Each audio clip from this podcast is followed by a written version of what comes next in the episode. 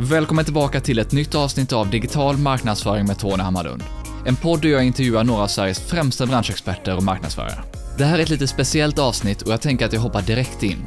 För snart ett år sedan släppte jag ett trendspaningsavsnitt med hela expertpanelen där alla fick möjlighet att dela med sig av sina främsta spaningar för 2023. Och jag tänkte att det här var ett perfekt tillfälle att dela det på nytt. Det blir lite ett sanningens ögonblick och vad hände sen-avsnitt, nu när vi ett år senare mer eller mindre har facit. Det blir också en perfekt uppladdning inför mitt event den 6 december då jag och expertpanelen kommer att sammanfatta årets viktigaste nyheter, händelser och trender inom digital marknadsföring. Plus att vi kommer leverera spaningar för 2024. Du hittar länk där du kan läsa mer och boka biljett i poddinlägget och använder du koden podd så får du ett extra bra pris. Men nog om det, över till det här avsnittet som var det sista för 2022. Alla i expertpanelen fick i uppdrag att ta fram spaningar inom sina respektive områden samt hur dessa skulle komma att påverka hur vi arbetar med marknadsföring framöver. Du kommer få lyssna på de tre viktigaste trenderna som man såg inom sina områden, totalt 18 konkreta trendspaningar där jag pratade med var och en i expertpanelen. Ulrika Wiberg inom SEO, Carl Lindberg inom Paid Search, Sara Öhman inom Social, Fedja Porobic inom Paid Social, David Larsson inom LinkedIn och Anton Giselius inom Analytics. Vi grävde inte minst i varför trenderna skulle komma att bli så viktiga under 2023 och vad de skulle innebära i praktiken.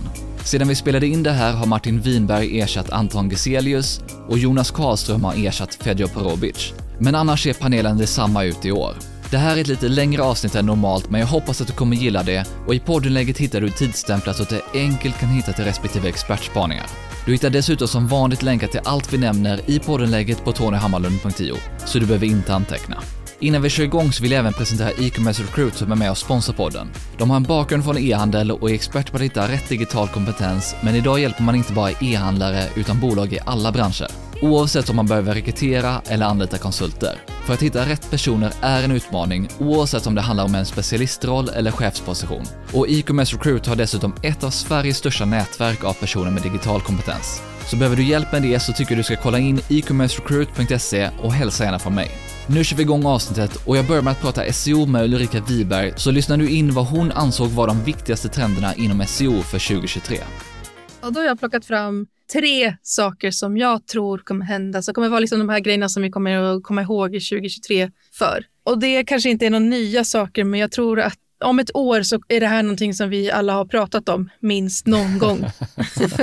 och, eh, och, och, vi kommer fortsätta prata om det, även om vi redan nu pratar om det. Så min första spaning, det, det är att jag tror att UX och SEO kommer att bli en ännu tajtare partner i den digitala liksom, världen och att UX kommer att spela större roll för SEO mer och mer. Det spelar redan en stor roll, men jag tror att det kommer att liksom, ta mer plats inom SEO. Och den andra spaningen då, det är att, att vi ser, och det här har vi redan sett ganska länge, men vi kommer se det ännu mer. Eh, och det är just det här med semantiska kluster. Vad det är och liksom vad, vad, att vi ser mer semantiska kluster och relaterade ämnen kring varandra. Och att det kommer att spela större roll i hur vi planerar upp SEO, men också hur SERPen ser ut. Det, det handlar ju mycket om relaterade ämnen till varandra. Och här kommer också in en liten min underspaning då, liksom semantiska kluster och länkar, hur det kommer att liksom lira med varandra.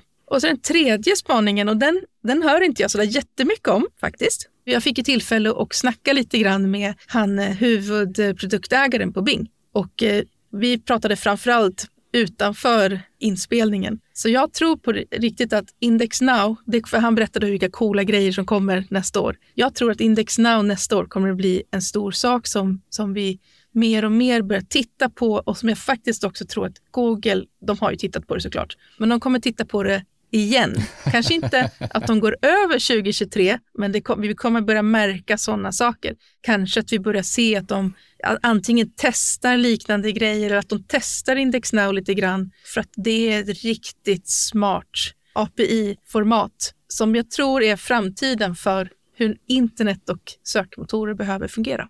Tre riktigt bra spaningar. Om vi börjar med den första om UX.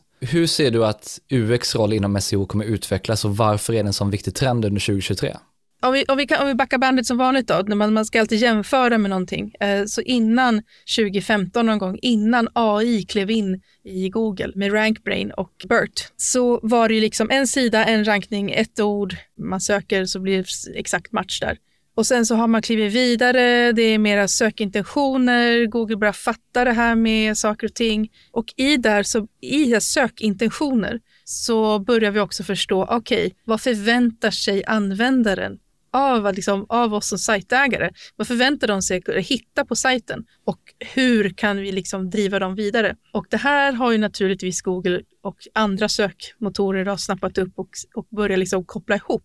All right, det är inte bara eh, liksom, hur snabb en sida är. Det är inte bara om eh, att bilden är för stor eller för liten eller att vi har en eh, blå länk som är svår att klicka på när man i mobilt läge. Alltså de sakerna är också viktiga. Eller att man, man vit text på vit bakgrund eller, eller det vill säga ljusblå text på vit bakgrund och så vidare. Och så vidare. Utan också hur vi framar innehållet, vilken ordning vi har innehållet och vilken ordning vi har call to actions och hur vi driver användaren vidare i kundresan vilken ordning de olika call to actions har på, på sidan kommer då bestämma vilken eh, sökintention är jag riktar mig till nu. Vad tror jag att mina användare förväntar sig? Och det här tror jag kommer bli en större och större grej.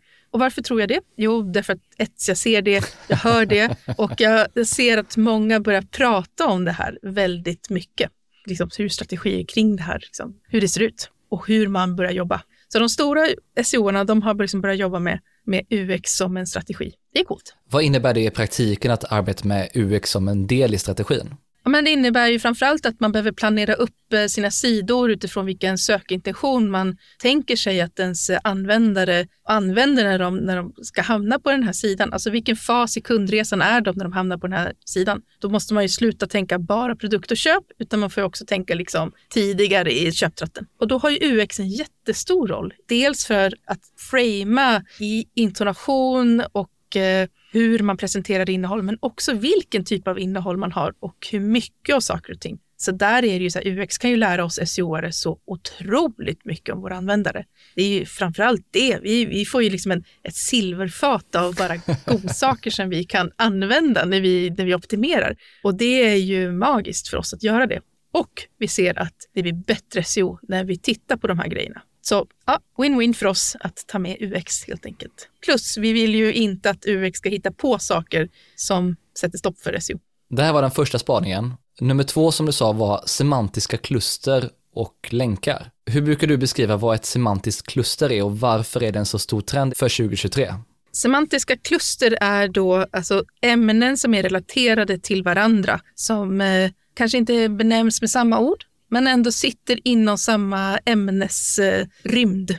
Kommer du ihåg att vi pratade om den här gallerian för två år sedan, senaste poddavsnittet, där vi pratade om sajtstruktur? Och ett semantiskt kluster är liksom en del av den här gallerian. Det vill säga att om jag ska gå och köpa kläder så går jag till gallerian och så är det eh, damkläder jag ska köpa. Då ser man ju att de affärer med damkläder, de ligger nära varandra. De är ett semantiskt kluster. Det är saker och ting som ligger nära varandra i mening och användande och intention. Och de behöver man koppla ihop på sajt. Därför att folk söker inte efter exakt samma sak. De har inte exakt samma problem och de har inte exakt samma behov av information, utan de har olika. Och om man bygger semantiska kluster kring ämnen så kan man fånga in alla de här frågorna och, och svara på dem på ett sätt som är väldigt relevant och exakt det som användaren förväntar sig. Så det kommer att bli, det är redan en stor grej, men det kommer bli ännu större därför att vi snackar också om någonting som heter entiteter. Och en, en entitet, det är antingen en, ett ting eller en företeelse eller ett koncept som är unikt, som går att urskilja så att man vet exakt vad det handlar om. Och det går att sätta ett ord på det eller ett, vad nu man nu faktiskt gör. Man sätter en siffra på det eller ett, ett ID. Och när saker och ting kopplas ihop med semantiska kluster och entiteter, då får vi det som vi förr i tiden var liksom den här länkstrukturen. Så länkar är ju fortfarande, kopplar fortfarande ihop saker och ting. Det blir extra starkt när man kopplar ihop ett, ett ord inom en bransch och länkar till ett sida som handlar om det ordet i samma bransch. Då funkar ju länkar extra bra. Och det är samma sak med semantiska kluster och entiteter. Att man kopplar ihop saker och ting, men man behöver inte länka dem, utan man pratar om saker och ting i dess närhet. Det här är superintressant och det här är väl nästa steg i hur vi som sagt jobbar med SEO. Och det kommer väl också av att Google har blivit allt smartare i att förstå de här sakerna. Att det faktiskt är möjligt att göra det också. Ja, ja ett exempel. För, du, du, vet att en SEOares högsta, liksom, det som står på, högst upp på vår to-do-list eller checklist, är att bli en entitet. Vi, jag kollar både dig och mig, vi är inte entiteter ännu. Attans. Men jag är ihopkopplad, Ulrika Wiberg är ihopkopplad med mina bilder och Unicorn, alltså mitt företag. Och det, så var det inte för tre månader sedan, utan det har hänt nu. För jag, det är säkert för att jag har varit ute och pratat så mycket. Och så har jag benämnts på många ställen. Och så är det Ulrika Wiberg från Unicorn. Så då har de kopplat ihop de två sakerna. Så om du också söker på Unicorn, då kommer Ulrika Wiberg upp. Och nu är det ju, det finns 37 stycken Ulrika Wiberg i Sverige, men jag äger hela första sidan. Och då är jag på väg. Jag finns liksom i sjön av entiteter, men jag, inte, jag har inte fått det här idet än. Men jag finns där och de, de håller koll på vem jag är. Min podd däremot verkar som den har fått en entitet och ett ID. Det är coolt. Då ska du bara koppla ihop dig själv med den också. Och då är det strukturerad data och lite sådana saker. Hur kommer det här påverka hur vi jobbar med SEO framöver? Jag ser framförallt att det påverkar hur vi planerar upp innehåll på sajt, men också innehåll på våra andra plattformar och att vi kopplar ihop dem på olika sätt. För de behöver ligga i närheten av varandra, dels att man kopplar med URL-struktur, men också med klickstruktur så att de ligger nära till varandra, att det bara är ett klick emellan och så vidare. Precis som jag sa där med gallerian för två år sedan, att hammar och borrar, de ligger lite längre bort och det är okej okay. och då är inte de ihopkopplade. Jag tror att vi mer och mer lutar oss mot det, att sluta skapa enskilt innehåll om sökord, utan vi kommer bygga kluster kring ämnen, större ämnen och titta på det här ämnet från olika aspekter. För det, det är verkligen framtiden inom SEO. Om vi går över på spaning nummer tre, Index Now. Vad är det egentligen och varför ser du det som en så stor trend för 2023? Alltså jag tycker att Index Now är väldigt spännande och jag kom i kontakt med, eller jag, jag läste om Index Now första gången nu under 2022 när jag skulle göra en, här, en post för eh, Facebookgruppen och läste på och insåg att det här är ju så himla coolt. Det här är ju smart. det är så smart. Okej, okay, så Index Now är ett protokoll och det är en open source protokoll så alla kan gå in och titta på hur det är. Man kan bygga sitt eget API. Så vad, vad som händer är att man med hjälp av API och det här protokollet helt enkelt trycker in information någonstans. Och i det här fallet så är det att jag trycker in URLer som jag vill ska indexeras eller avindexeras på en sökmotor. Och de sökmotorer som har hoppat på IndexNow just nu är eh, Bing och Bing har också hjälpt till att utveckla protokollet. Och det är Yandex och det är, jag tror att det var Baidu. Men det kommer ju såklart fler sökmotorer som hoppar på det här och varför det är så coolt är ju för att ett, det skapar kontroll. Dels från, mellan sajtägaren och eh, sökmotorn. Där jag kan som sajtägare bestämma vilka sidor vill jag att ni ska crawla och när vill jag att ni ska crawla dem och när jag vill jag inte att ni ska göra det. Så att jag har den kontrollen. För idag så, så vissa sajtägare sitter ju där med sajter och vi får ju liksom Googlebot och Bingbot och alla möjliga bottar, bottar liksom. tid och otid. Även när vi ska migrera och allting kraschar för att då får de för sig att crawla i hela sajten. Det är ju jättejobbigt. Och vi måste hålla på och blocka och sätta no index och house på staging-sajter och på allt annat vi inte vill ska indexeras. Här har vi helt kontroll att det här vill jag ska indexeras, det här vill jag inte att ni ska indexera. Kolla bara på det som jag ber er titta på. Och den grejen som händer då är ju att det krävs ju marginellt med energi. Och du vet, energi är en sån här äh, naturresurs som vi måste börja spara på. För internet kräver ofantliga mängder el för att driva. Alltså ohyggliga mängder. Så det vi måste börja tänka på också i framtiden, men jag, tror att, alltså jag hoppas att vi börjar göra det 2023, för att 2022 har ju varit ett riktigt skitår energimässigt. Så att vi måste ju liksom börja göra allt vi kan för att faktiskt göra det här smartare. Och IndexNow är en sån här smart grönare variant av indexering och crawling. Så att det tror jag på. Så istället för att Google, Bing och andra sökmotorer aktivt skickar in sina bottar, använder sina servrar för att skanna av våra sajter, så skulle vi egentligen använda ett API för att berätta för respektive sökmotor att nu har vi en ny sida som behöver indexeras, eller den här sidan ska inte indexeras. Exakt. då behöver vi inte ens fundera på discovery längre. alltså bara en sån grej. Vi har en sajt så behöver vi inte sitta och vänta i fem månader på att och länka massa för att den ska hittas, utan vi bara tjuff in. Och indexeras den inte, då var det inte tillräckligt bra. Punkt. Då behöver man inte second guess det liksom. Fantastiskt. Men varför är det här en trend 2023 skulle du säga? Jo, därför att jag fick vi veta då av Fabrice att eh, de byggde ju det här eh, protokollet, det är bara ett år gammalt. Så de håller fortfarande på att bygga det. Det är, det är liksom i sin linda fortfarande. Och nu kommer de släppa en massa coola features. Han berättar inte vilka och hur och på vilket sätt. Men han sa att 2023 så kommer ni hålla i er för det kommer att hända grejer. och jag tror verkligen det. Och jag tror också att i och med att Bing gör det här nu så kommer ju Bing att växa lite grann. Alltså de kommer ju ha ett lite bättre liksom, läge i form av att indexera fräscht innehåll. Så jag tänker att de tjänar lite grann på det. Så det är klart att Google kollar på det. Utan att, de har inte sagt någonting om det, om det såklart. Men jag tror att de måste ju titta på det. Det är klart att de gör det. Och jag hoppas att antingen om de hoppar på Index Now-protokollet eller att de utvecklar ett eget liknande. Just den här liksom vinsten med att det här, vi drar mindre energi, vi får större kontroll. Det vore ju magiskt. Det där var Ulrika Wibergs spaningar inom SEO. Näst på tur är Paid Search där jag pratar med Carl Lindberg om hans främsta spaningar och han delar också ett gäng med värdefulla tips. Kan man säga generellt så tycker jag att det, det, det rör sig fortare än någonsin så att det är, en, det är en utmaning att spana för hela 2023. Vi, vi märker som, som mest när det är någon som är på föräldraledighet eller så, så kommer tillbaka sex månader senare och är vana med hur strategin såg ut då jämfört med hur den är nu. väldigt, väldigt många saker som släpps och förändras eh, både inom Googles värld och i omvärlden som man behöver anpassa sig snabbt. Men det som jag ser som tre stora trender som kommer hända under 2023 är att det kommer bli en, en, en större utmaning hur man arbetar med Google Ads eftersom vi kommer få ökad dataförlust på grund av privacy-krav. Och eh, det kommer bli ett stort fokus för att få Performance Max att prestera till sitt max. Performance Max kommer ju under i, i år för, för alla annonsörer. Men det kommer bli en fortsatt eh, central del hur man jobbar med det och får det att prestera till sitt max. Och sen så tror jag att Google kommer pusha ännu hårdare för att alla ska använda bredmatchade sökord under 2023. Det har de ju börjat tisa lite för också och det var ju något test som var ute som, som blev en ganska stor snackis också. Ja, det var många inom Google Ads-communityn som fick en ganska stor hiccup där. Liksom och, och, men det var en begränsad beta som, som möjliggjorde att man kunde genom ett knapptryck ställa om alla sina sökord i Google Ads-kontot till bredmatchade sökord. Men inget faktiskt krav att man gör det.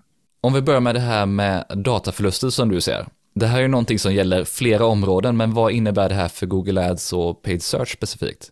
Ja, precis. Man kan ju säga att nu är det dags för Google Ads eh, att hantera det som Paid Social, framförallt Facebook Meta, blev tvingade att göra i och med iOS-uppdateringen. Men det som kommer ske under 2023 är att Google har flaggat för att de kommer växla upp sin granskning av om Google Ads-annonsörer följer och har en GDPR-korrekt cookie policy på sin webbplats och att de kommer begränsa annonseringen för de som inte följer GDPR. Och eh, det kommer tvinga annonsörer, de som inte redan har GDPR-korrekt cookie policy, att implementera det. Det blir ju lite balansgång där för Google att vara polis i sitt eget annonsnätverk också. Ja, absolut. Alltså, de, om, om Google skulle stänga av alla som inte har en GDPR-korrekt cookie policy så innebär det en tappad intäkt. Samtidigt så vill ju Google att man ska framtidssäkra, eller man får väl kalla nutidssäkra, att följa GDPR. Det finns ju fler skäl än bara Google annonsering till att, att behöva följa GDPR. Jag tror att om, om det kommer ett par GDPR-domar så kommer alla annonsörer snabbt att, att, att, följa efter det. När man implementerar en, en korrekt cookie policy så innebär det att det påverkar mycket konverteringsdata som man kommer ha eftersom man tappar viktig data från de som nekar cookies. Och Google Ads är ju väldigt beroende av att få så mycket konverteringsdata som möjligt. Och den andra delen som kommer hända under 2023 är att nästa sommar så kommer Universal Analytics ersättas av Google Analytics 4. Och GA4 som det kallas eh, har ju sina begränsningar. Den ger mycket mindre data till Google Ads än vad Universal Analytics gör och betydligt mindre än om man kör med Google Conversion Tracking. Och dessutom så är det fortfarande last click när GA4 importeras till Google Ads.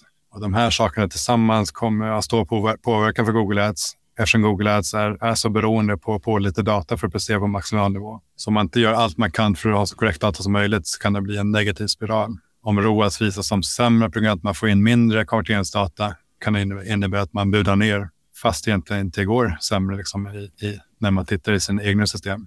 Vilka områden är det vi behöver säkra upp då för att säkerställa att vi har tillräckligt bra data för Google Ads?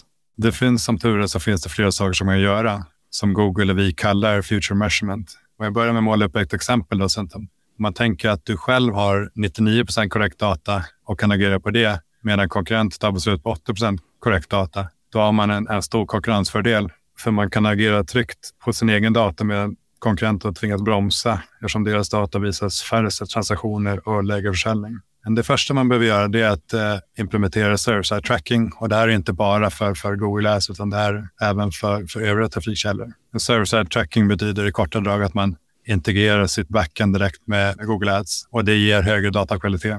Sen så tycker jag att man ska byta från Generous Analytics-data till Google Conversion Tracking på grund av de skäl jag nämnde tidigare och att man får mycket mer konverteringsdata från, direkt från Google Conversion Tracking. Men sen har jag ett, ett, ett viktigt tips eh, för den delen. När man, när man gör det bytet så är det viktigt att man anpassar sitt eh, POAS eller ROAS-mål eftersom man får in mycket mer konverteringsdata. Så om man ligger kvar på samma ROAS-target som man har tidigare så kommer Google Ads få, få ett glädjefnatt och, och, och trycka på det. Så det gäller att man, man, man räknar med den diffen om det är 20-25 procent mer konverteringsdata man får då, och anpassar ROAS-målet därefter. Sen finns det något som heter Enhanced Conversions som man bör implementera. Det kompletterar ens befintliga konverteringstaggar genom att skicka hashtag konverteringsdata till Google Ads från ens webbplats, men på ett integritetsskyddat sätt. Och en annan viktig del är att man implementerar Google Consent Mode som eh, kallas samtyckesläge. Och det, be det behöver man göra i samband med att man byter över till korrekt cookie banner.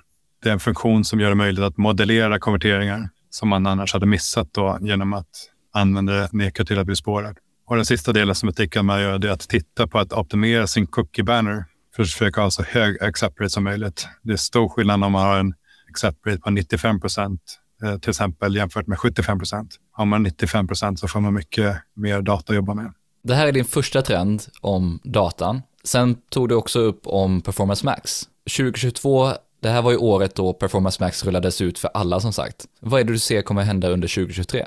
Om man kan börja säga så tror jag att eh, Performance Max kommer att vara ett lyft för de som hanterar annonseringen själva och inte har kunskapen hur kan man utveckla sin egen sökstruktur. Jag tror att lägsta nivån i och med det kommer öka för Google Ads-annonsering så att fler annonsörer lyfts upp på i alla fall på mellanmjölksnivå och får liksom, ja, en relativt bra performance eh, tack vare det. Att det, är, det är enklare att komma igång och, och det finns många bra saker i Performance Max. Dels så kommer POX kunna köpa brand via shopping och sök och kunna köpa non-brand sök via DSA, dynamiska sökannonser. Så det knyter ihop fler köpresor som tidigare har varit separat. Och då kommer man troligtvis kunna vara mer aggressiv eftersom kampanjen redovisar bättre ROAS. Hittills har vi sett att själva upper funnel-delen med YouTube Display har fått några större effekter liksom volymmässigt och budgetmässigt. Men det, det kommer troligtvis bli bättre med tiden. Och sen tror jag också att det kommer göra att mindre aktörer kommer synas på fler format vilket borde öka konkurrens och CPC. Sen så har ju Google gjort en ändring eh, av bytt namn från extension till assets och det kommer öppna dörren till att hämta in fler assets som används på fler ställen i kontot, vilket gör så att Google enklare kan skapa en full asset PMX och kunna bredda annonsutrymmet. Och min sista förhoppning är att jag tror och hoppas att rapportering om vilka format som driver performance borde bli mer lättillgängligt och tydligt för annonsörer. Google gjorde det ganska på ett intressant sätt de släppte Performance Max ganska mycket som en blackbox, men sen har de successivt släppt fler bra funktioner som gör att man kan, man kan ha mer kontroll. Det finns fortfarande mycket önskemål kvar, men man kan, man kan, kan kontrollera mer saker och, och göra bättre saker. Så att det kanske var ett sätt att få marknadsförare att faktiskt tycka mer och mer om Google. Ja, men det kändes verkligen som de tog bort precis all styrning och det verkligen var en ren blackbox. Och sen har de börjat ge tillbaka vissa verktyg ett och ett. Så att eh, vi kanske får se fler saker under 2023. Ja, det är positivt att de faktiskt lyssnar på feedback eh, och lyssnar på communityn och, och, det blir en avvägning för, för det som är Googles agenda och det som är annonsörens agenda så att man kan i alla fall hyfsat sätt samarbeta så att eh, resultaten blir så bra, bra som möjligt för annonsörerna. Vilka är då dina bästa tips för att få Performance Max att fungera riktigt bra under 2023? Det är mycket som är automatiserat med Performance Max, men det finns som tur är många saker som man kan göra för att förbättra performance. Och det första är negativa sökord. Och även om Google inte lyfter det själva så finns möjligheten faktiskt att lägga till negativa sökord. Och det kan vara stor hjälp både för brand safety och också kunna utvärdera det faktiska resultatet från kampanjen om man är van med att jobba med non-brand targets. Om man inte gör det, då, då kan ju resultatet eventuellt se dopat ut eftersom brandtrafiken oftast har väldigt hög ROAS. Och sättet att göra på det är att kontakta Google Support för att komma vidare med det. Och mitt andra tips är att jobba mycket, mycket noggrant med budgetkontroll. Och det här är något som man behöver göra mer med Performance Max än tidigare kampanjer. Och det är något som pratas väldigt intensivt om i Google Ads-communityn. Vi har sett tillfällen där Google misstolkar signaler och går aggressivt efter felaktiga söktrender, vilket på kort sikt ökar kostnaden kraftigt på enskilda produkter. Och vid andra tillfällen har Google bortsett från ROAS-målen på kampanjen för att utnyttja det budgetutrymme som lagts in och investerat kraftigt i, på YouTube-annonsering där man inte har samma avkastning som, som för andra kampanjer. Och när, när man bollar det med Google, då säger Google att det är expected behavior om man lämnar för stort utrymme med en daglig budget och daglig investering. Så det gör att som marknadsförare så måste man ändå tydligt behöva ha koll på kampanjens budget. För annars finns risk att det blir mycket kostsamt. Min sista rekommendation är att ha en tydlig strategi för annonstillgångar. Så det gäller att bestämma om man i kampanjen ska arbeta med en, tillgångs, en tillgångsgrupp för alla produkter, dela upp till flera och säkerställa att de tillgångar som man lägger till är relevanta och kan fungera tillsammans. Och sen en jätteviktig del är att kontrollera vilka automatiska rekommendationer, automatiserade tillgångar på kontonivå som är aktiva. Så inget mindre relevant kan läggas till automatiskt. Och det här är inte superlätt att hitta. Det ligger lite dolt för Google. Eh, jag tror att många har sett att om man lägger till bild och texttillgångar i PMAX men ingen video så skapar Google sin egna automatiska video som om man beskriver det snällt så är det av varierande kvalitet och den skapas då av de, de bild och texttillgångar som har lagts in. Så det tror jag de flesta snappats upp. Men utöver det så har vi sett exempel på Google skapar texttillgångar om det saknas kampanjer och då tillåter PMAX att köpa DSA-trafik, dynamiska kampanjer. Och det kan påverka sökkampanjerna då PMAX kan köpa trafik som annars hamnar i sökkampanjerna. I sökkampanjer har man ju fortfarande den totala kontrollen som man är ute efter. Det vill man inte mixas därefter, så det behöver man kunna kontrollera så att man vet vilka som är PMAX-kampanjer och vilka som är vanliga sökkampanjer. Och sen har vi sett eh, exempel på Performance Max väldigt effektivt köper brandsökord och felstavning på brand som inte är tillagda som exakt matchar sökord i kontot. Ja, men det där är ett par riktigt bra tips för PMax. Om vi tar den tredje spaningen om bredmatchade sökord. Vad är det som gör att Google vill att vi ska gå mer mot bredmatchade sökord just? Eh, den första orsaken är positiv. Eh, bredmatchade sökord presterar väldigt bra i samband med smart bidding. Det är något som vi fick omvärdera för ett och ett halvt år sedan där vi jobbade på ett helt annat sätt. Eh, Utan nu, nu presterar bredmatchade bra om man sätter upp det på rätt sätt, har bra konverteringsdata, jobbar med, med RSA-annonser och så vidare. Och så, vidare så det är den första delen, att det, det presterar bra. Men om man ska se ännu mer från Googles sida så bredmatchade sökord kan in med att fler annonsörer går upp mot varandra i auktionen, vilket ökar konkurrens och ökar priser. Varför ser du det här som en så viktig trend för 2023? det skulle kunna bli den, den enda matchningstypen som finns. Så det är viktigt då för att de som jobbar med enbart exakta frasmatcher och sökord, att de börjar testa sig det. Jag tror personligen inte att det, att det kommer bli det enda alternativet, men det, skulle inte, det är inte helt osannolikt att det blir det. Och då, om man inte har jobbat med det tidigare så kommer det bli en snabb inlärningskurva. Så att det kan vara bra att i alla fall på vissa delar av kontot eller kampanjer börja testa sig framför det. Både snabb inlärning och en väldigt stor omställning också.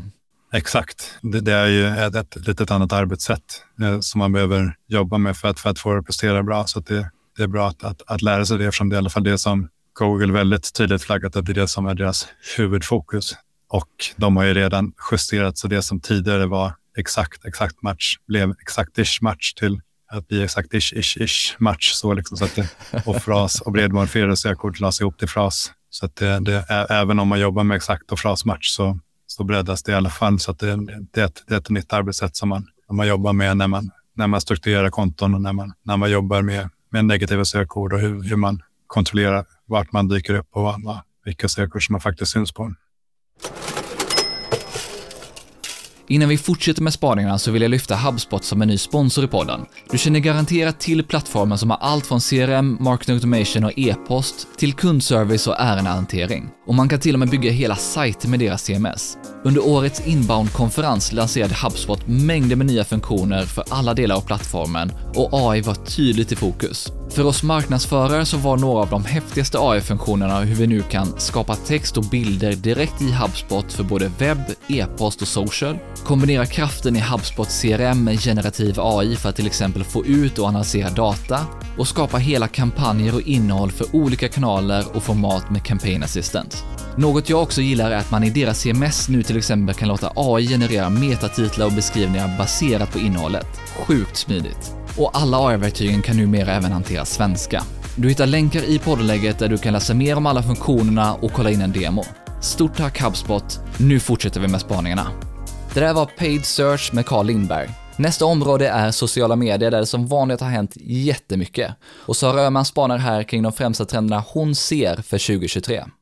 Till att börja med så har man ju sagt att det händer väldigt mycket inom sociala medier, vilket gör det komplext att jobba med sociala medier. Och jag tror att vi alla kan ha känt av att den här hösten 2022 har det hänt jättemycket saker och plattformarna har kommit med nya större uppdateringar nästan varje vecka, alltså i alla fall någon gång i månaden. Men när man tittar på och ska försöka sammanfatta var riktningen går någonstans, så tror jag att vi under 2023 kommer se tre stycken större trender, eller tre huvudområden som vi måste jobba med. Delvis så ser vi att plattformarna satsar väldigt mycket på kreatörer, alltså det vi kallar för influencers också, men nu mer kallar mer av kreatörer och utvecklar tjänster för både oss marknadsförare och kreatörerna att eh, ja, nå ut och samarbeta. Vi ser också att social shopping, det händer mycket där, mycket funktioner släpps, både av sociala medier men också av shoppingaktörer. Och sen så ser vi ju också att beteendet förändras ganska mycket när det kommer till vilken typ av innehåll och hur vi använder plattformarna, vilket gör att social search också växer sig mycket starkare, eller bör växa sig mycket starkare under 2023. Tre riktigt intressanta trender. Om vi börjar med den första där, kreatörstrenden. Hur skulle du beskriva vad det är som händer kring just kreatörer och influencers? Och framförallt då på de sociala plattformarna och vad är det för trend du ser där? Jag tror att det vi ser just nu, det är att vårt beteende, vi som användare, vi söker oss till olika plattformar för att få olika typer av innehåll, olika typer av underhållning, vilket gör att plattformarna måste konkurrera med varandra. Och för att vi, ska kom, vi användare ska komma till plattformarna så måste kreatörerna komma till plattformarna. Och där ser vi stora förändringar kring hur plattformarna ersätter kreatörer och vilka tjänster de skapar för dem för att liksom locka över dem. Vi ser YouTube har ändrat sin ersättningsmodell eh, och gjort det enklare för även mindre kreatörer att få ersättning. Vi ser TikTok växa sig mycket större och vill erbjuda kreatörer lättare kontakt med företag och även så på Instagram. Både Instagram och eh, TikTok har ju lanserat Creator Marketplace så att marknadsförare ska kunna hitta fler kreatörer att jobba med. Vad innebär det för oss marknadsförare att kreatörer nu kan tjäna pengar direkt via de här plattformarna? Kreatörerna, när de tjänar mer pengar så kan ju de lägga mer tid på plattformen och utveckla nya kreativa idéer som användarna vill ha. Och det gör ju att vi marknadsförare måste följa efter dem på något vis. Men det innebär ju också att i konkurrensen med de här kreatörerna för oss som marknadsförare så måste vi komma ut med minst lika bra innehåll. Vi ser ju, har ju sett under en lång tid att vi hellre vill följa kreatörer och deras typ av innehåll snarare än vad vi vill se företag. Så att många marknadsförare idag vittnar ju om att det är viktigt för dem att jobba med just samarbeta med kreatörer i skapandet av innehåll också, för att ens kunna komma ut och få sina produkter på, och tjänster på rätt plats. Hur tror du att det här kommer påverka hur vi jobbar med influencer marketing framöver? Jag tror att vi kommer jobba med många fler kreatörer, mindre kreatörer och framförallt väldigt nischade kreatörer.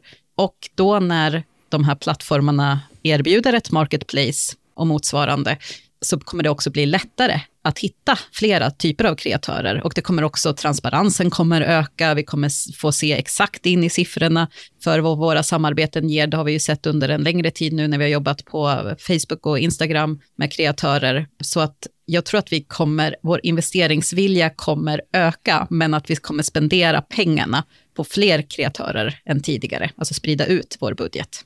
Det ska bli jättekul att se om det faktiskt blir så framöver, för det hade varit fantastiskt. Något som hänger tätt ihop med det här med kreatörstrenden är också social shopping. Så det pratas mycket om det här under ganska lång tid, men vad är det som gör att du anser att det här är någonting som är en av 2023s stora trender? Delvis så har ju plattformarna gått ut med många nyheter den senaste tiden om att de planerar att ändra om strukturen för hur de för fram produkter och shopping på sina plattformar. Instagram har ju gått ut och sagt att de skalar ner och TikTok skalar upp och Pinterest är någonstans däremellan. Och sen som en liten joker i den här shoppingleken, så, eller liten, men stor joker, kommer ju Klarna och säger att de bygger på sin kreatörsplattform och vill bli den social, platsen för social shopping. Så att det händer väldigt mycket. Och någonting vi också ser hos företag, det är ju att affiliate-marknadsföring får en mycket större plats, en mycket mer större etablerad plats. Det var ju på, var ju på nedgång i några år, men nu har kommit tillbaka igen i och med att det är lättare för både kreatörer och företag att tagga sina produkter på olika platser på sociala plattformar. Så att hur det kommer se ut vet vi inte, men jag tror att som marknadsförare idag måste vi verkligen tänka över hur vi optimerar våra produkter eh, och, och produktflöden för sociala medier också. Hur ser du att social shopping kommer utvecklas och vad innebär det för oss marknadsförare den här trenden? Det vi vet är ju att det här med shoppingflikar på sociala medier, till exempel Instagram, inte funkar som vi marknadsförare och plattformarna själva kanske hade hoppats. Men någonting som vi ser är ju att shoppingen sker mer integrerat i flödena när någon företag eller kreatör rekommenderar produkter. Det tror jag vi kommer se fler funktioner kring rullas ut under 2023. Vilken roll ser du att live-shopping kommer ha i den här trenden? Till att börja med, vad är live shopping? Jo, det är ju att vi samlas på, vid ett och samma tillfälle och tittar på där någon rekommenderar produkter eller tjänster av, av olika slag. Klarna har lanserat sin egna plattform, flera andra har lanserat sina plattformar. Och vi ser en viss uppgång i intresset för liveshopping. Jag tror att den har stannat av lite grann. Jag är skeptisk till att den kommer växa sig ännu starkare än vad det är just nu. Men jag tror att den kommer finnas kvar som ett komplement. Och jag, som marknadsförare skulle jag framför allt använda den för klassiska kundklubbar eller mina, liksom, de som handlar allra mest av mina kunder. De skulle jag rikta mig mot när jag jobbar med liveshopping trogna kunder helt enkelt. Men att det växer sig extremt brett i jämförelse med andra funktioner, det är jag ganska tveksam till i alla fall.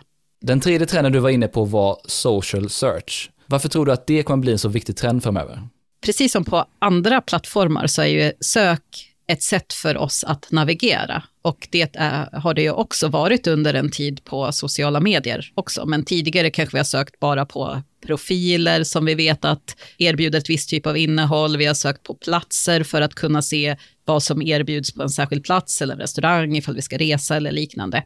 Nu så börjar vi användare vänja oss vid att det går att söka på så mycket mer. Och framför allt så använder vi ju den här äh, sökfraserna för att kunna söka på trender som är aktuella. Framförallt då på TikTok där det kanske är lite svårare att navigera till specifikt innehåll. Och därför blir det ju extremt viktigt för oss som marknadsförare att ta social search på allvar, för att det möjliggör ju att vi också kan komma ut på de här plattformarna.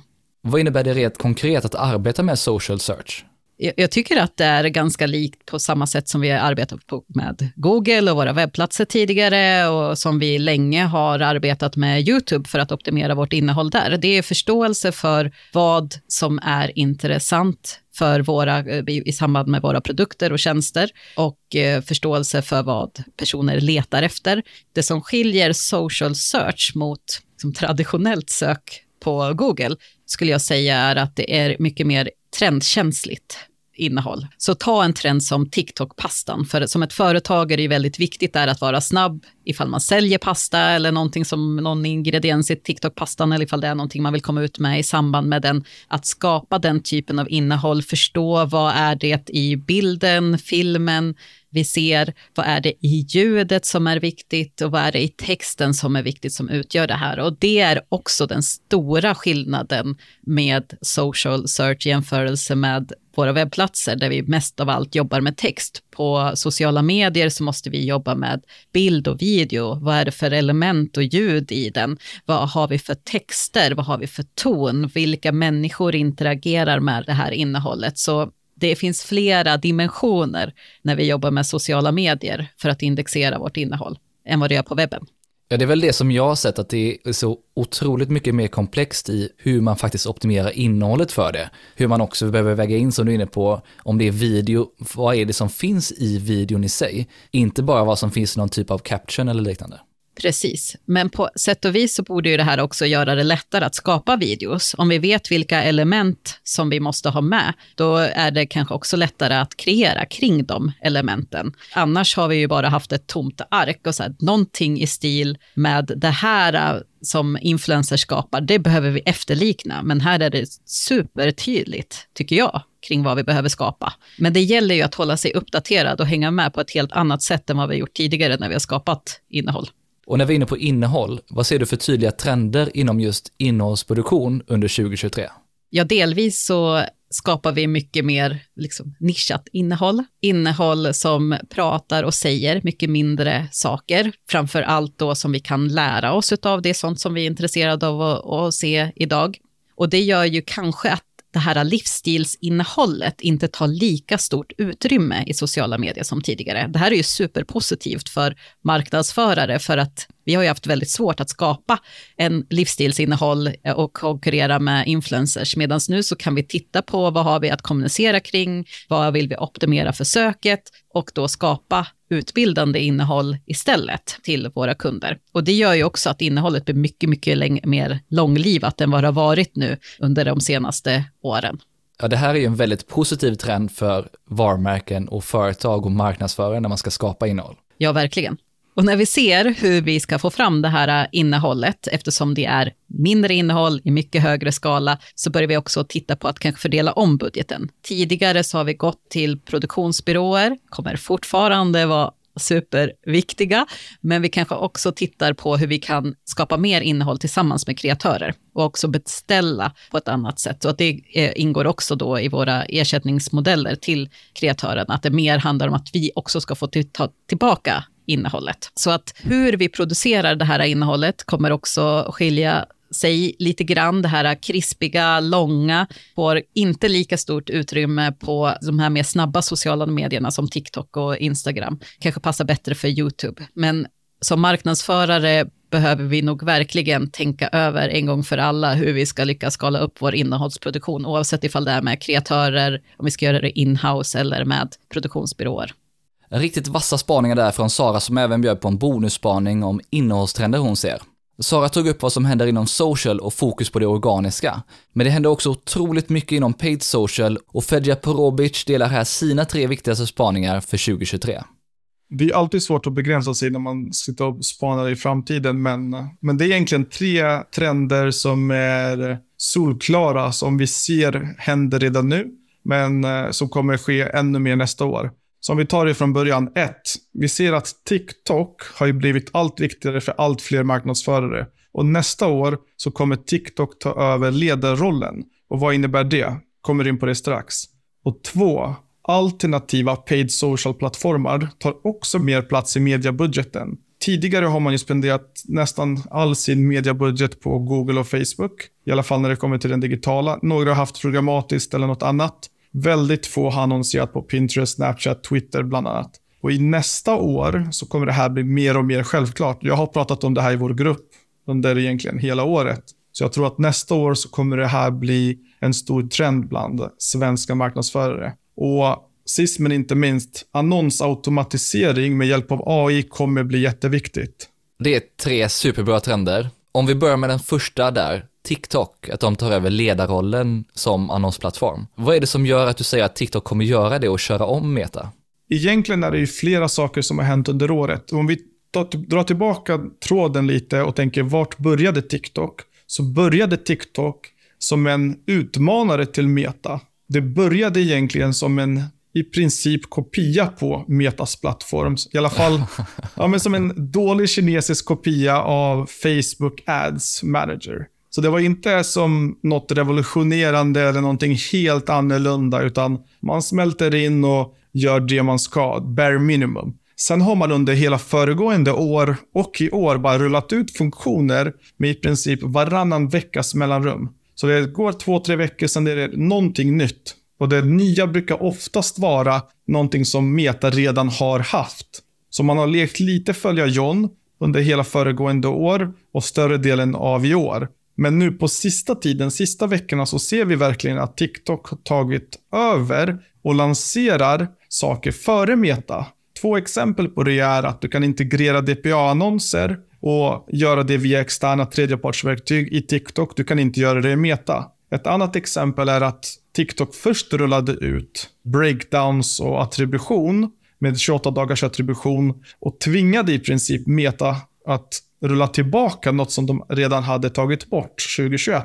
Meta gjorde det i all hast utan i princip någon testning. Inga annonsörer fick tillgång till de här verktygen i förväg och det blir just som det blir. Så att vi ser att Meta har börjat leka catch-up på vissa funktioner. Inte alla, men på vissa. Och tittar vi på Creative Center och att TikTok tillåter och möjliggör för oss att sourca UGC-kreatörer så är ju TikTok långt fram när det kommer till, till de bitarna. Så att eh, nästa år så ser jag att TikTok kommer fortsätta utmana Meta. Både om annonsbudgetar, men framförallt när det kommer till tekniken. Vi ser att TikTok kommer ta över och leda egentligen utvecklingen av vad man kan göra på paid social. Vi kan redan nu göra så mycket i TikToks plattform och nästa år så kommer den definitivt ta över.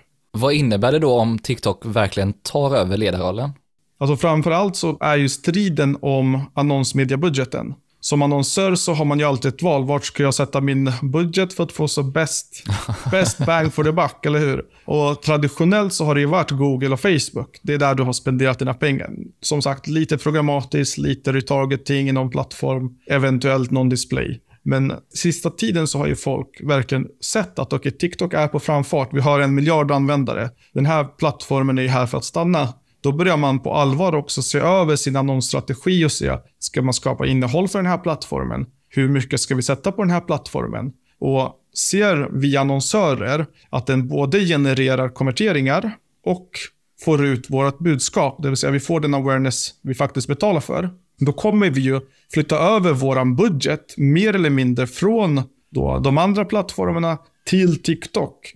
Och sätter man sig och tänker till att ja, men TikTok är ju faktiskt ledare på att utveckla ny teknik och att testa nya saker, då kommer vi ju med all sannolikhet försöka testa saker först på TikTok, vilket också indirekt gör att så fort de fungerar så skalar du upp din budget där. Du har varit inne på det, men samtidigt som TikTok håller på att lansera nya saker hela tiden, så har ju Meta också fått upp farten med sina funktioner. Tror du att de kommer komma ikapp igen? Det är en bra fråga Tony. Det här är ju bara spekulativt såklart. Vi, ska vi spela spåkulan så? Jag tror inte det. TikTok känns vassare idag än vad Meta gör. De känns mer på tårna. Även här i Norden, om vi tittar på Nordenkontoret, de är väldigt interaktiva med byråer, de hjälper byråer. Jag säger inte att Meta inte gör det, de hjälper ju oss, men jag ser ändå att TikTok är på tårna och utvecklarna är i framkant. Sen är det som med allt, alltså, Meta har ju säkert en legacy-plattform att utveckla och det tar väl längre tid. Mer tester behöver göras, fler buggar kommer hända och allt annat. Så att eh, TikTok kommer nog, eh, vi kommer inte se att Meta kommer ikapp på något sätt. Sen är ju fortfarande Metas plattform väldigt, väldigt, väldigt bra. Och jag säger ingenting om att den inte kommer fortsätta vara det nästa år. Vi ser fortfarande att en, en stor del av budgetarna kommer spenderas i Metas plattform. Ingen snack om saken. Om vi kommer in på spaning nummer två, det här med alternativa paid social-plattformar. Vilka alternativ skulle du säga kommer få mest intresse under 2023 från de svenska annonsörerna?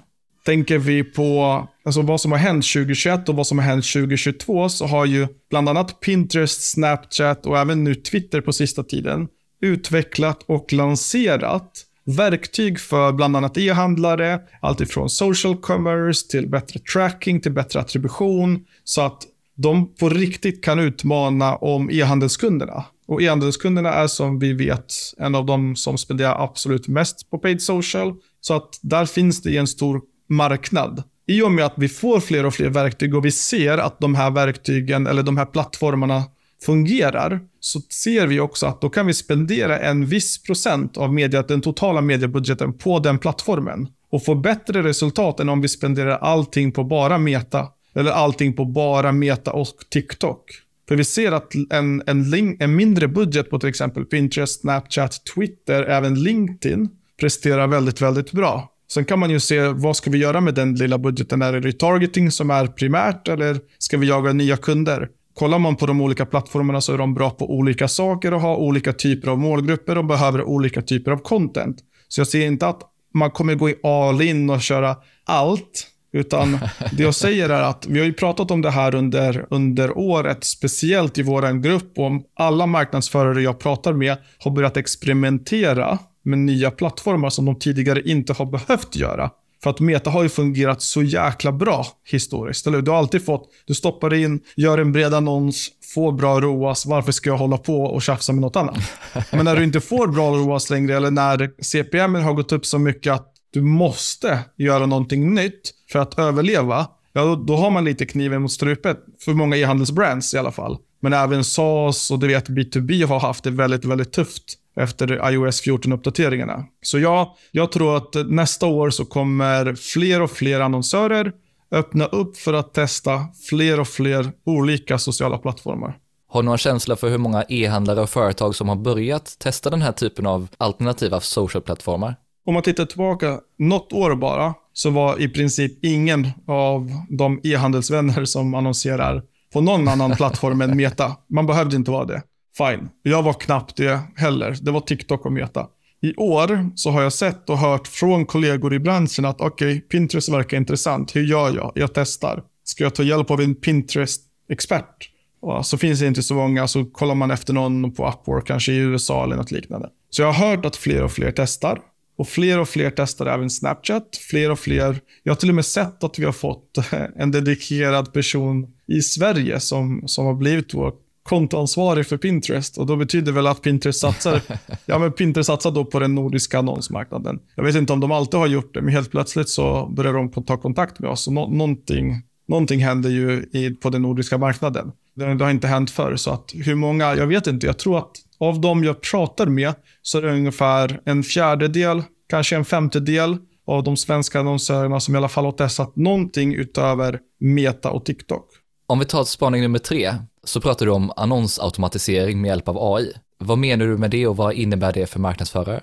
Nej, men i, i slutet av 2021 så rullade ju Google ut Performance Max och det var väl den första annonsautomatiseringen med hjälp av AI. Men tittar vi på Googles plattform så sätter du en budget, du har ett mål och sen ska egentligen Google hitta retail-ytan. Där de nyckelorden som deras AI tror på kommer generera konvertering, ska generera konvertering. Har, har det blivit så? Kanske inte.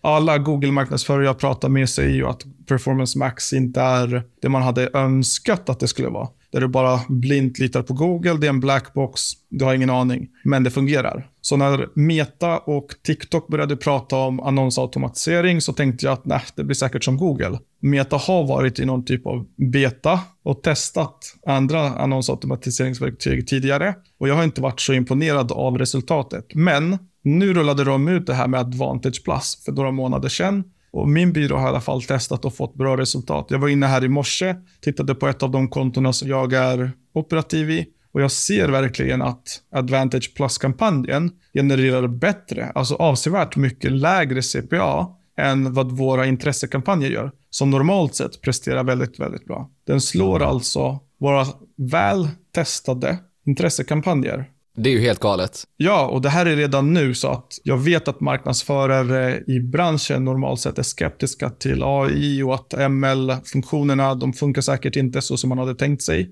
Men just i, i det här fallet så tror jag jättestarkt att det här är någonting som kommer ta över mer och mer under nästkommande år. Vi kommer se det totalt dominera Metas plattform i slutet av 2023. Så att vad gör det här med oss marknadsförare då? Det gör oss i princip, ja men kommer vi behövas eller kommer vi inte behövas? Alltså jag tänker så här, självklart kommer vi behövas, men vår roll kommer omdefinieras. Vi kommer inte sitta och testa lookalikes mot intressen eller breda målgrupper mot uh, någonting annat eller exkluderingar eller inkluderingar, utan det kommer Facebook eller Meta eller TikTok lösa. Det vi kommer göra är sitta och testa creatives, det vill säga innehållet, så att vi alltid, alltid är på tårna. Jag tror inte att eh, vi kommer, eh, som sagt, helt vara värdelösa. Men det kommer göra ett stort skifte i paid social i alla fall. Så att eh, om vi tittar det som händer inom SEO eller det som händer i andra branscher så är det ju alltid att någon ny algoritmförändring sker. Vissa hänger inte med i förändringen och man får bita lite i det sura äpplet. Och man, så kommer det bli här också. Det här, vi ser in, står inför ett paradigmskifte inom paid social där AI och ML har blivit så bra nu att den kommer ta över en stor del av det dagliga arbetet som man traditionellt har haft. Så att nu gäller det egentligen som marknadsförare att vara på tårna och hänga med i den här utvecklingen. Varför ser du att det här blir så stor trend under 2023 och ser du att fler än Meta kommer börja med det här? Jag hör ju att TikTok också har det här i utvecklingen och i pipelinen och frågan är bara när de lanserar det. Jag, jag har inte hört att Snap eller Pinterest har det än, men det lär väl dyka upp.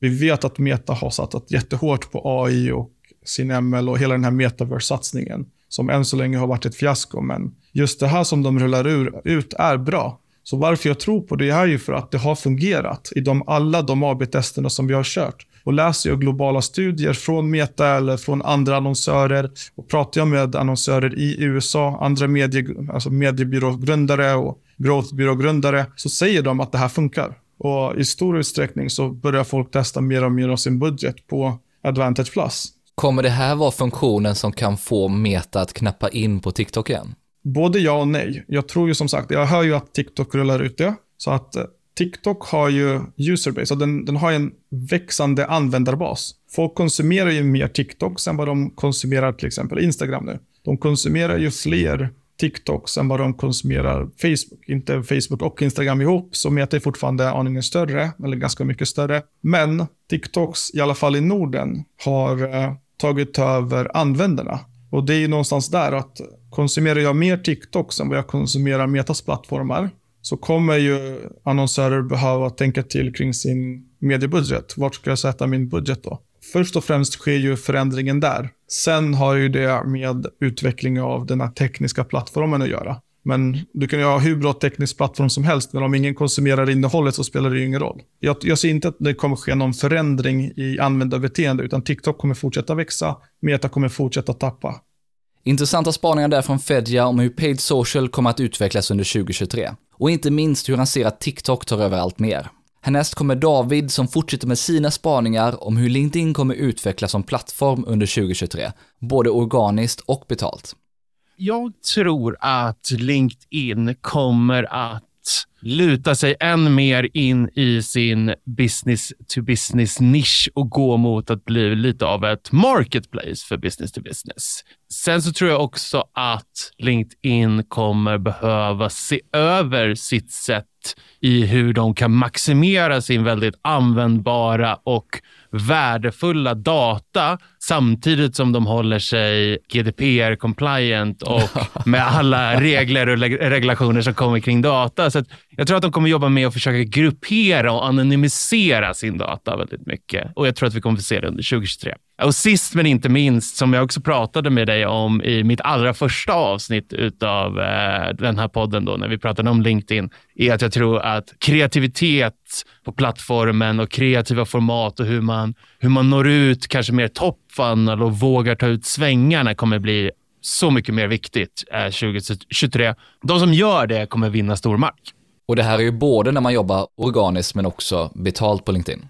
Precis, precis. Så det gäller ju hela, hela fannen och hela kundresan. Så det här är dina tre spaningar. Om vi börjar med din första spaning om att LinkedIn går mer B2B och går mot att bli ett marketplace. Vad menar du med det och varför kommer det bli så viktigt? Ja, nej men jag tittade ju med eh, stor spänning på eh, LinkedIns eh, stora business to business event som ägde rum här i slutet på året som heter B2 Believe.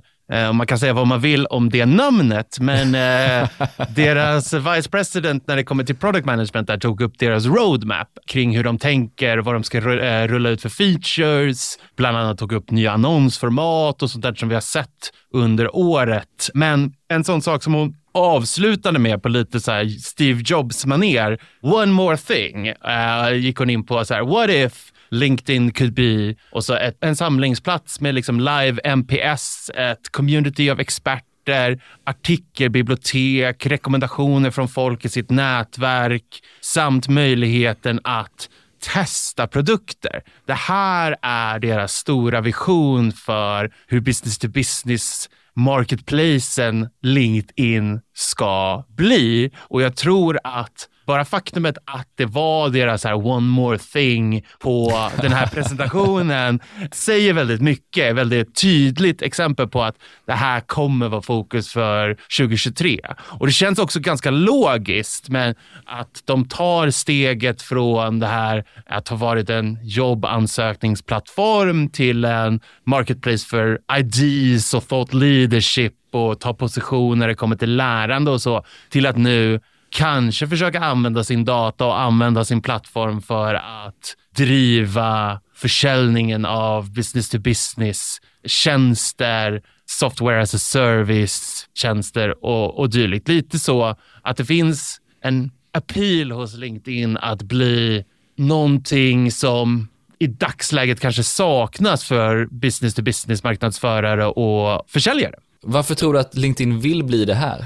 Men jag tror att de har, de har sneglat på sina konkurrenter. De har sneglat på de andra sociala medierna. Och det som jag kanske varit lite elak mot LinkedIn i tidigare är att jag, jag har alltid sagt att de bara har kopierat vad Meta eller vad Google har gjort när det kommer till deras tänk om hur plattformen ska kännas och vara och, och annonsformat och sådär. Men nu tycker jag mig se att de ser över sin egna mest attraktiva asset, vilket är den här inbyggda idén om att de har business to business decision making data och de får business to business decision makers att spendera tid på plattformen. Och då har de en konkurrenskraft här som de tidigare inte kanske har använt till max och som deras konkurrenter inte kan riktigt använda. Så därför tror jag att det är ett naturligt nästa steg för dem att ta.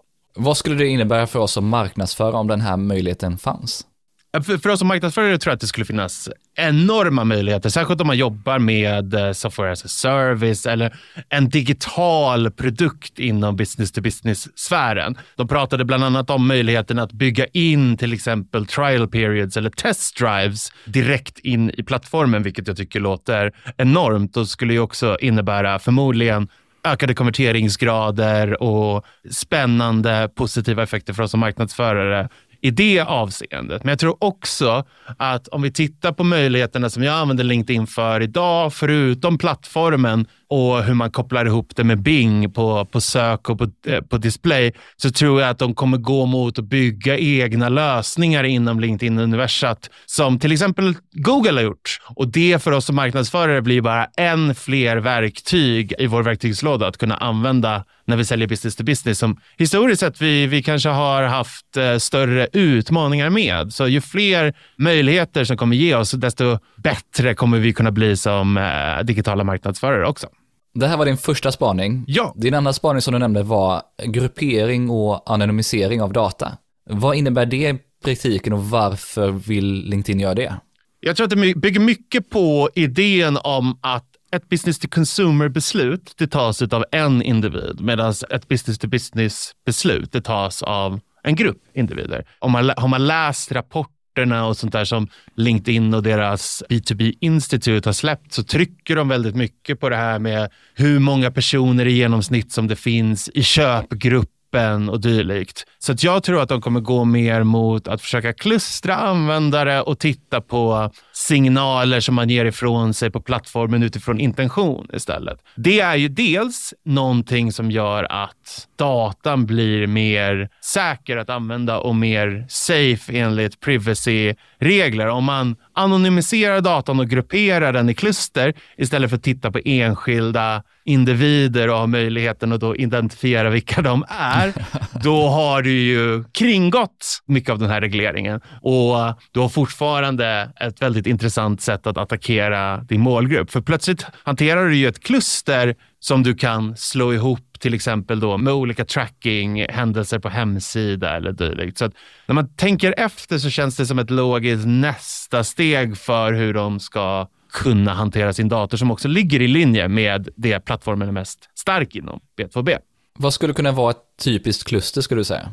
Om man tittar på hur de har jobbat med till exempel um, sin jobbansökning eller jobbsökarstruktur så har de ju kunnat klustra användare baserat på hur aktivt eller inte aktivt de är öppna för att byta jobb eller söka jobb. Och Jag tror att de kommer gå lite mer och mer mot det inom köpintention också. Ett sånt hypotetiskt kluster skulle kunna vara beslutsfattare med köpintention för ett nytt ekonomisystem inom 12 månader. Och vem vet om man signar upp på, på att köpa sitt ekonomisystem inom LinkedIn så kanske de också då har den datan för att kunna se hur, hur länge du är signad och baserat på det kunna göra kalkylen när man är redo att eventuellt re-uppa eller köpa någonting nytt. Så det är ett sånt perspektiv jag ser på det. Jag tror också att de kommer kunna gå mer mot att försöka identifiera personer baserat på olika signaler som de ger ifrån sig inom LinkedIn för att kunna utkristallisera vad det här med thought leader egentligen är. Många marknadsförare vill nå thought leaders eller många marknadsförare vill nå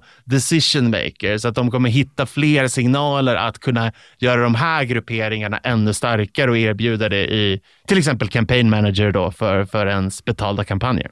Ja, det här låter ju som den heliga graalen för LinkedIn. Om de först kan lyckas bli ett marketplace som du är inne på. Verkligen. Och sen kan koppla det väldigt tätt till intent också. Ja, men precis. Och jag tror också att de, de tittar även på andra lösningar kring hur de ska bli lite av en one-stop shop för hur du samlar all din data kring köpresan också. Så att, så att du kopplar in ditt Salesforce, du kopplar in dina offline-konverteringar, du kopplar in något annat CRM-verktyg med LinkedIn i det de kallar för clean pool. Så blir det, där blir stället du utvärderar din kundresa, din köpresa och ju mer du bygger in det inom LinkedIn-system, ja, desto starkare kommer också LinkedIn kunna bli på att gruppera och fylla på de här datapölarna så att säga. Så att det är en win-win situation där då om man spelar boll eh, som jag ser kan bli väldigt intressant. Då kommer vi till din tredje spaning om kreativitet. Kreativitet är ju alltid viktigt, men varför skulle du säga, varför kommer det bli extra viktigt på LinkedIn under 2023?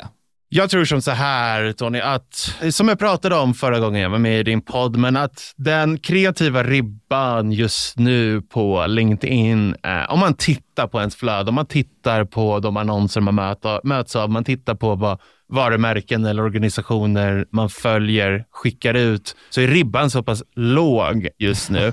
LinkedIn har gjort allt i sin makt att försöka pusha den här agendan, men jag tror också att vi måste som marknadsförare ta lite ansvar för för det också, det vill säga att göra business to business marketing eller göra eh, marknadsföring på LinkedIn lite sexigt. Det finns ju ett egenvärde i av att man kan vinna position här. Eh, jag tror också att om vi tittar på hur det ser ut utifrån makroekonomiska perspektiv och med, med lågkonjunktur och vad allt det innebär, att det eventuellt kan komma att bli som så att vi ser ett skifte från att fler kreatörer går från business to consumer-sidan till business to business-sidan för att det är säkrare anställningar, det är säkrare budgetar och så vidare. Och jag tror att 2023 måste på något sätt vara året det lite lossnar i det här när LinkedIn kan bli en top funnel-plattform också. För om de inte lyckas med det, då kommer vi sitta och prata om deras skenande CPM-priser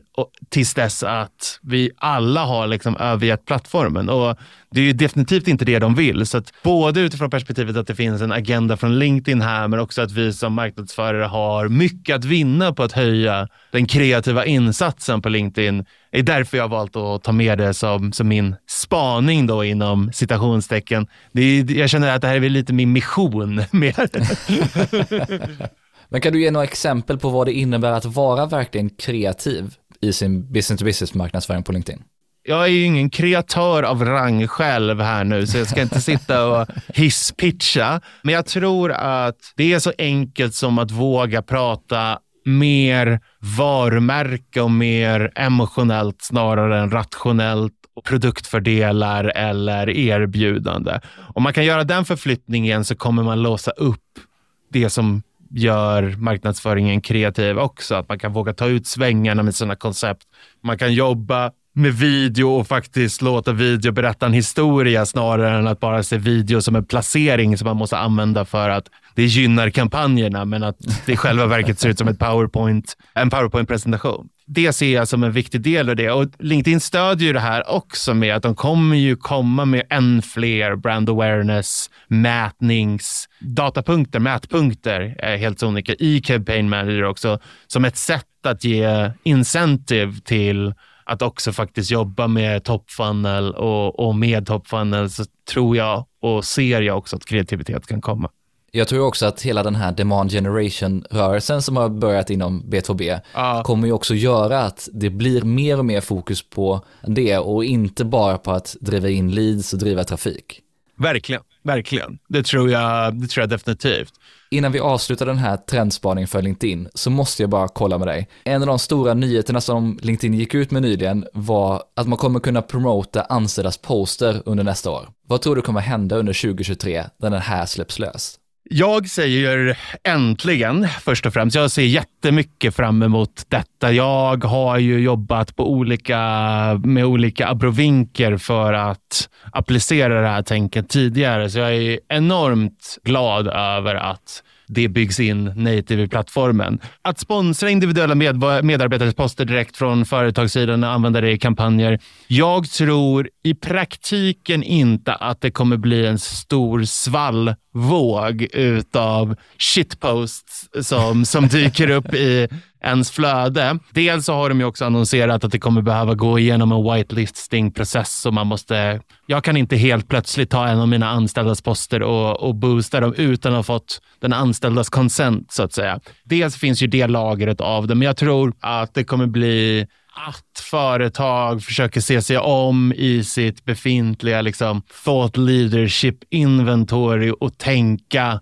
ett ytterligare varv på vad är det vi kan använda oss av och vad är det vi kan ha vinning i? Och kanske också, vilket kan vara en nyttig övning tror jag, är göra tankeövningen lite som man gör med influencers. Vad händer det om den anställda plötsligt sticker ut från eh, företagets förhållningssätt eller säger någonting galet? Hur hanterar man det? Så det är mer den typen av frågeställningar jag tror kommer behöva lyftas snarare än att jag ser att det kommer bli en svallvåg av nya poster i ens flöde. Jag ser snarare tvärt emot fram emot detta. LinkedIn fortsätter att utvecklas i rask takt och det var häftigt att höra Davids spaningar och vad han ser att plattformen är på väg. Anton Geselius avslutar det här avsnittet med sina tre spaningar om de viktigaste trenderna han ser inom Analytics. Ett år där vanliga Universal Analytics lämnar över för Google Analytics 4. Ja, men det har, det har varit mycket de senaste åren, generellt skulle jag säga. Men om vi, om vi tänker för 2023, eh, jag tror att det kommer bli ett eh, riktigt implementationsår. I mångt och mycket Google Analytics 4, det är många som redan har migrerat dit och, och håller på att råda med det. Men det är inte bara det enda verktyget, utan det är många andra verktyg som, som folk överväger. Det andra är ju GTM Server Side. Jag ska inte säga att det liksom kommer flyga eh, just 2023. Det är också någonting som, som har vuxit fram. Men eh, det, vi ser många plattformar och eh, annonsnätverk som, som släpper stöd för det. Och det tredje skulle jag säga är incrementality och, och testning. Hitta kostnadsposter som inte genererar värde. Det tror jag kommer vara viktigt 2023. Det här är de tre största trenderna som du ser egentligen då. Ja, Om vi börjar med implementationsåret som du pratar om. Jag tror inte någon har missat om att det är dags att gå över till GA4, även om vi nu fick en liten respit här för de som kör Universal Analytics 360. Hur stor andel av de som du pratar med har gjort en full implementation än av GA4? Jag skulle säga att de flesta, allra flesta som, som vi jobbar med och som jag, jag är involverad i på ett eller annat sätt ha, har en G4-implementation. Sen kanske man har kommit olika långt i det. För, så ofta så är det inte själva G4-implementationen som är, är det svåra, utan kanske kopplingar till, till andra delar av verksamheten. Det kan vara resurser som är beroende av den här datan. Det kan vara att man har automatiserat registerutdrag för, för GDPR till exempel. Och så har man byggt liksom lösning på lösning som på något sätt hämtar data från Universal Analytics. Sådana processer eh, måste man ju reda ut ifall man ska migrera över fullt ut till GA4. Så där skulle jag säga att många sitter kvar i Universal Analytics. Framförallt på de stora bolagen som inte är lika snabbfotade. Ja, för det är ju ett helt ekosystem som man måste nu migrera. Det är inte bara webbanalysverktyget. Nej, men precis. Ja, men det är många verktyg som integreras med Universal Analytics. Man har haft ett sätt att jobba med Universal Analytics data. Det är, det är integration mot Google Optimize, ut till BigQuery, Search Console och allt vad det är. Och det där, även fast G4 släpper på om på stöd för alla de här sakerna, så, så har man fortfarande mycket legacy. Eh, man måste jaga ikapp det där och hitta nya sätt att göra saker och ting på. Sen så är det givetvis att, att man kanske har en, en implementation, datat finns där, men man känner sig inte bekväm i, i gränssnittet.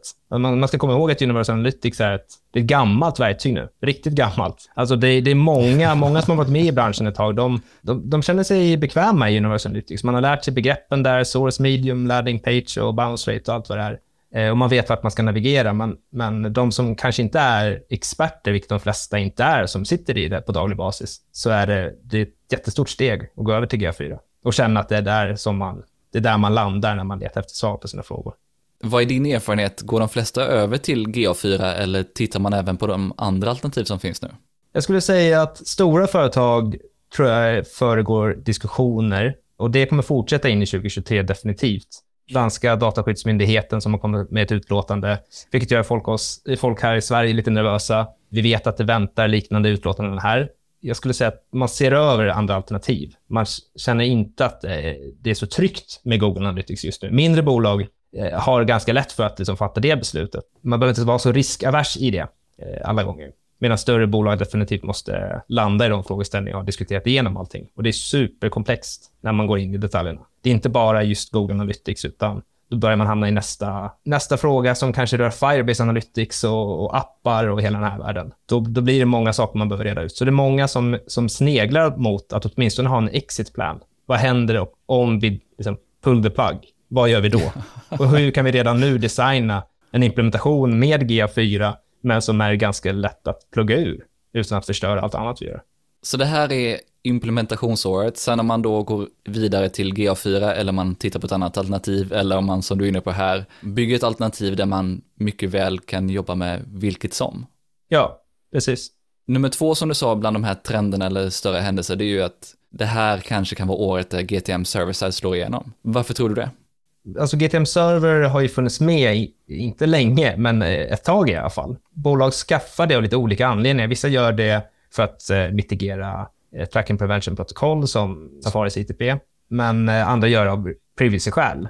Men en av de största flaskhalsarna har varit att det har inte riktigt gått att implementera, gått att implementera så himla mycket via GTM Server. Om man inte bygger det själv till viss del. Eh, Men vi ser nu att fler och fler annonsnätverk och, och verktyg släpper stöd för att använda GTM Server för att skicka data dit. Så det kommer vara lätt lättare att jobba med det och implementera sin, sin stack helt enkelt. Så jag tror definitivt att det kommer fortsätta. Jag skulle inte säga att det är något som slår under 2023, utan det, det fortsätter och kommer att vara enklare att jobba i det verktyget på sätt och vis. Åtminstone när det kommer till att eh, integrera mot andra verktyg. När tror du vi kommer gå över från traditionell hantering av taggar och spårning till server-side?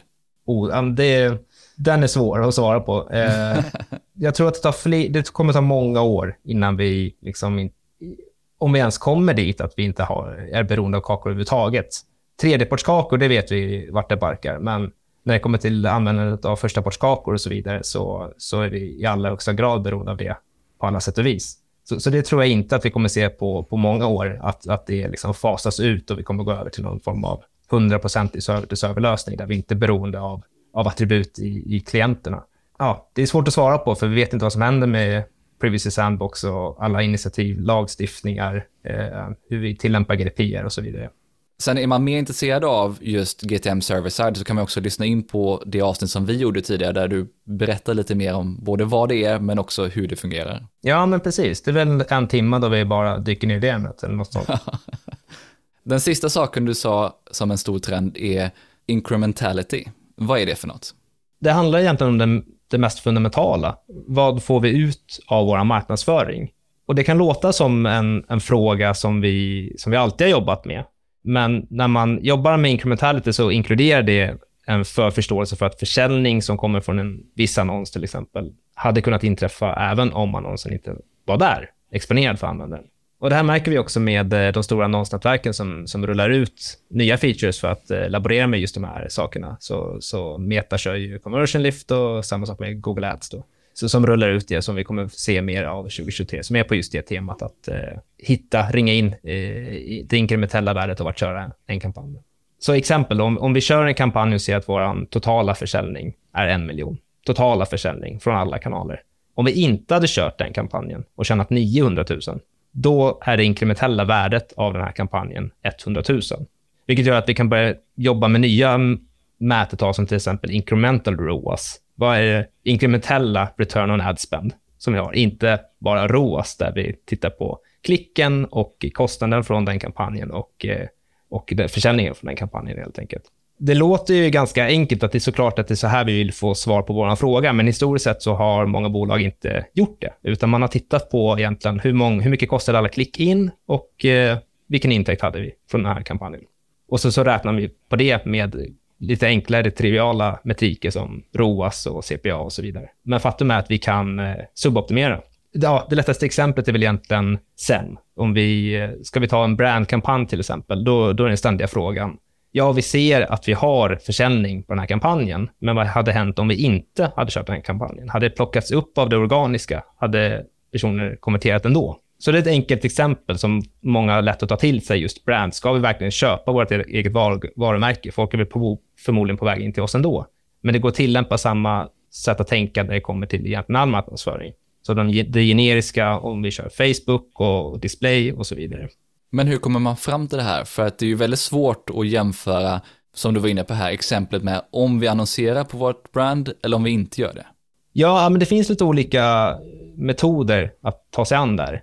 Ett exempel är geografiska studier, till exempel, där, vi, där man hittar ja, men geografiskt avgränsade områden som, som kor korrelerar med varandra, till exempel städer eller länder. Så, så ifall vi tar Stockholm och Göteborg och vi ser att de korrelerar väldigt mycket när det kommer till både kostnad och försäljning. Vi kör allting, vi kör allting ganska likt i, i vår digitala marknadsföring. Kan vi isolera en stad till exempel och säga vi kör inte generiskt här under två, tre veckor och sen analysera totalförsäljning för att få en förståelse för hur hur det påverkar. Och Anledningen till varför man vill göra det på det det, det kräver viss liksom, statistisk kunskap. Det finns lite hjälpredskap från både Google och Facebook. Vi har Google som har Causal Impact som är ett R-paket. Facebook kör ju Profit som man också kan köra i R. Men det, det ger oss verktyg att, att försöka identifiera just den inkrementella effekten av att köra en kampanj. Varför tror du att det här kommer bli stort under 2023? Det har att göra med att eh, företag sparar nu. Så man vill hitta kostnadsposter där som inte genererar något värde. Det var lättare under en, en hyperkonjunktur som vi i mångt och mycket har haft, att, att bara spendera mycket. Även fast det här såklart är intressant när det, i, i alla tider. Man vill inte kasta pengar på någonting som inte genererar någonting. Men just nu så sparar företag och man drar ner på marknadsföring. Det märker vi överallt. Och, och då borde det här vara ett, en metod, ett sätt att tänka som, som folk blir mer intresserade av. Det var dina tre spaningar. Men innan vi avslutar måste jag kolla med dig. Vad tror du kommer hända under 2023 när vi pratar det legala kring analysverktyg? För det har ju hänt väldigt mycket, som du var inne på tidigare, under 2022. Ja, men jag tror vi kommer se stora företag välja bort Google Analytics till, till förmån för andra verktyg. Vi har ju alternativ som Pivot Pro, Snowplow. Vissa bygger egna lösningar. Några sådana projekt sitter vi där, vi, där vi bygger det själva. Inte alla delar givetvis, men mycket kan man göra själv. Jag tror att många företag kommer jag vet inte hur man ska uttrycka det, men professionalisera liksom marketing tech eh, till viss del. Vi har ju historiskt sett haft ett... Eh, det har varit ganska kaosigt. Alltså man implementerar eh, många skript och många verktyg och man har inte koll på riktigt på vad man gör och vart man delar data och så vidare. Nu tror jag många sitter och eh, slår huvuden ihop med data engineering team, eh, systemägare. Eh, hur gör vi det här? Vad är vårt minimum? Vad är våra requirements från ett verktyg? De diskussionerna kommer eh, pågår i högre utsträckning nu än tidigare. Jag skulle säga att eh, när det kommer till det legala, jag tror vi kommer få ett utlåtande i Sverige som gör att folk blir lite rädda och eh, ifrågasätter huruvida Google Analytics är ett eh, verktyg som passar dem. Men sen har vi också massa osäkerhetsfaktorer när, när det kommer till till exempel eh, Privacy Shield 2.0. Vad kommer det ge oss? Kommer det vara ett back as usual? Det tror jag inte. Jag tror att vi har liksom slagit in på en väg där det förarbete som många företag har gjort nu är inte förgäves, utan man måste ha koll på de här grejerna. GDPR finns fortfarande, så oavsett eh, Privacy Shield 2.0. Men jag tror att det kommer kunna bli, eh, bli mycket, ja, det kommer bli svårt. Jag tror inte att vi under 2023 kommer få ett så här, en bra, välkommunicerad praxis från myndigheten. Så här, gör så här. Det, det, folk kommer fortfarande fatta olika eh, beslut och se på det här på olika sätt. Så det kommer vara fortsatt oro, oroligt, skulle jag nog säga. Snarare än att eh, det kommer vara en stor förändring just 2023. Men svårt att säga. Det där var alla spaningarna. Stort tack för att du har lyssnat. En hel del av det experterna tog upp har förverkligats och det blev till exempel verkligen ett år då vi under första halvåret fokuserade mycket på Google Analytics 4 och Google Analytics vara eller icke vara. Och det blev en dramatisk avslutning före semestern med turerna kring IMY, GDPR och överföringen till USA. Vi har sedan det här spelades in om möjligt pratat ännu mer om AI än vad vi till och med trodde då, inte minst inom SEO och sök. Så jag hoppas att du gillar den här recapen och du som vill läsa vidare om trenderna som togs upp hittar som vanligt länkar i poddenlägget på tonyhammarlund.io. Jag vill också påminna om mitt event den 6 december då vi kommer ta upp vad som verkligen blev årets viktigaste nyheter och trender. Och så spanar vi som sagt för 2024. Du hittar länk där du kan läsa mer och boka biljett i poddenlägget och använder du koden podd så får du ett extra bra pris. Har du några frågor, idéer för framtida avsnitt eller vill sponsra podden så är det bara att mejla på tony.hammarlund.io eller skicka ett DM på LinkedIn. Vi hörs snart igen i nästa avsnitt.